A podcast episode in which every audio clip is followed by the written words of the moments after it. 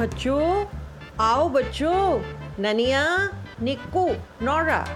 आ जाओ बच्चों आ जाओ आ जाओ आ जाओ देखो, आज दादी आपको सुनाएगी कि नानक जी ने भाई मर्दाना को कैसे शिक्षा दी।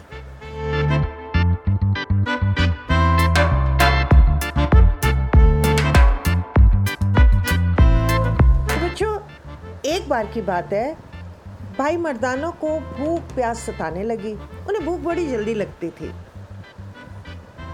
उन्होंने गुरुजी से निवेदन किया कि मुझे किसी पास के गाँव में भेज दो। मैं वहाँ से खाने का प्रबंध करके आऊँगा। गुरुजी कहने लगे, मर्दाना, अभी हम अपने क्षेत्र से ज़्यादा दूर नहीं आए। यहाँ सब लोग हमें पहचानते हैं। मगर मर्दाना जी से भूख बर्दाश्त नहीं हो रही थी। तो नानक जी ने कहा, ठीक है, पड़ोस के गाँव में जाओ और जाकर कहो, मैं नानक जी का शिष्य हूँ, वे मेरे साथ हैं, हम हरिद्वार जा रहे हैं तो हमें अभी भोजन चाहिए। अब मर्दाना जी ने आज्ञा पाकर गाँव पहुँचे और लोगों से अनुरोध किया कि उन्हें भोजन करना है। वे नानक जी के शिष्य हैं और नानक जी उनके साथ हैं। नानक जी का नाम सुनते ही गाँव के लोगों ने मर्दाना जी की बड़ी खातिरदारी की और उन्हें भोजन कराया, फिर उन्हें बड़े बहुमूल्य वस्तुएँ उपहार में देकर भेजा। फिर सब वस्तुओं का बोझ उठाकर नानक जी के पास पहुँच गए। और कहा गुरु जी आपका नाम सुनते ही लोगों ने ये सब वस्तुएँ आपके लिए भेजी हैं। गुरु जी को भाई मर्दाना जी के अल्प बुद्धि पर बड़ी हँसी आई और बोले, मर्दाना, आप ही बताओ, हम इन वस्तुओं का क्या करेंगे? अगर वस्तुओं का मोह होता तो मोदी खाने की नौकरी क्यों छोड़ते? हमें वहाँ कोई वस्तुओं की कमी थोड़ी थी। भाई मर्दाना बोले तो फिर नानक जी मेरे को बताओ ना, मैं अब इन सब सब वस्तुओं का क्या करूँ? तो उन्होंने कहा, ऐसा है, इन्हें त्याग दो। तो मर्दाना जी बोले गुरु जी मेरे में तो हिम्मत है नहीं।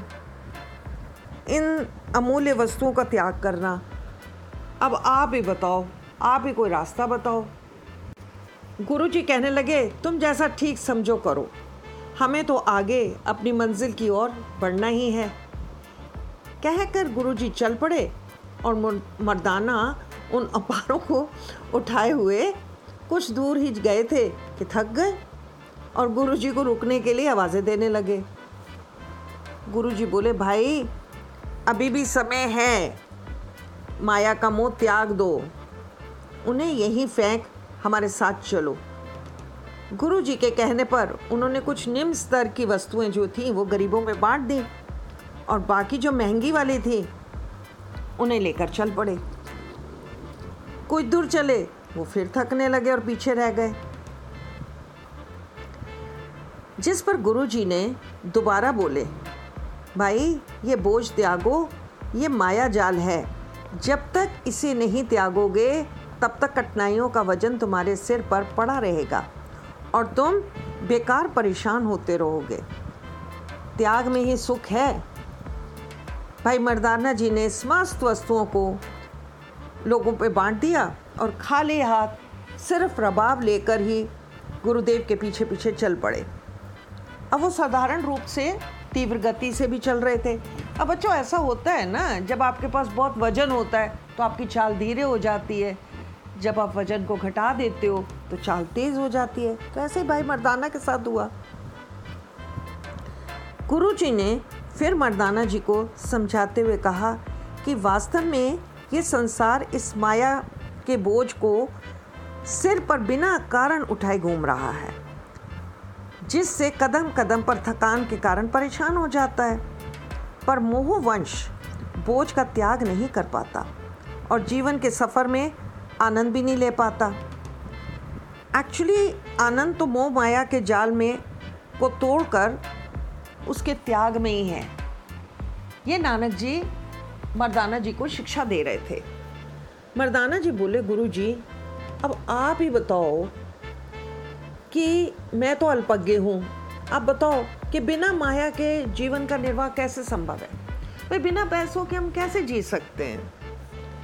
तो गुरु जी बोले कि आपने मेरी बात समझी ही नहीं है। कहते, मैं तो ये कह रहा हूँ कि जितनी आवश्यकता अनुसार आप माया का उपयोग करते हो, बस उतनी ठीक है। इसका संग्रह क्यों करते हो? संग्रह करना, यानी इकट्ठा करना बच्चों। तो कहते हैं, आप जब माया को इकट्ठा कर लेते हो तो माया के गुलाम बन जाते हो। यानी आप केयरफुल होते हो, कोई चोरी ना कर ले, कोई ले ना ले। अब वो कहते हैं कि जैसे आपने उस सामान में से नए वस्त्र धारण किए तो कहते हैं, वो आपकी ज़रूरत थी, मैं समझ सकता हूँ। तो ठीक है मगर जो आप इतने उपहारों को साथ लेके चल रहे हो, ये लालच है, तृष्णा है, जो आपको दुखी कर रही थी। अब मर्दाना जी को कुछ बात समझ में आई। फिर पूछा गुरु जी माया क्या है? नानक जी ने कहा, वह सभी संसारिक वस्तुएँ माया हैं, जिनको पाने के लिए हम लास, हमें लालसा होती है, यानी इच्छा होती है। इस माया का विस्तृत रूप है पत्नी, बच्चे, मकान, भूमि तथा बहुमूल सामग्री। सब माया के ही तो रूप हैं। गुरुजी ने फिर समझाया कि यदि हम इसका उपयोग आवश्यकता अनुसार संतोषी होकर करते हैं तो ये मनुष्य की दासी बन जाती है। उसकी सेवा करती है, किंतु हम तो बिना आवश्यकता के केवल लोभ लालच में अंधे होकर इसको इकट्ठा करते रहते हैं, जिससे हम दुखी होते हैं। क्योंकि तृष्णा की तो कोई सीमा नहीं होती। बेटा, तृष्णा बिल्कुल वैसी है, जैसे आग ईंधन को जलाने में काम करती है। आग कभी ईंधन डालने से शांत नहीं होती, वे बढ़ती है। अब आपको जैसे कभी एक गिफ्ट मिले तो आपका दिल करता है, नहीं, अब दूसरा भी मिल जाए, ये भी मिल जाए, वो भी मिल इसी ढंग से ये तृष्णा ही तो है। तो वे बढ़ती जाती है। इसी प्रकार तृष्णा कभी शांत नहीं होती, बढ़ती रहती है। सतनाम श्री वाय गुरु सतनाम श्री वाय गुरु तो बच्चों, आपको ये साखी अच्छी लगी, ठीक है बच्चों, अगर आपको अच्छी लगी है आप इस चैनल को सब्सक्राइब करो ताकि दादी और नई नई साखियाँ आपके लिए लेकर आएगी। आपको बहुत अच्छा लगेगा। खुश रहो बच्चों, सुखी रहो।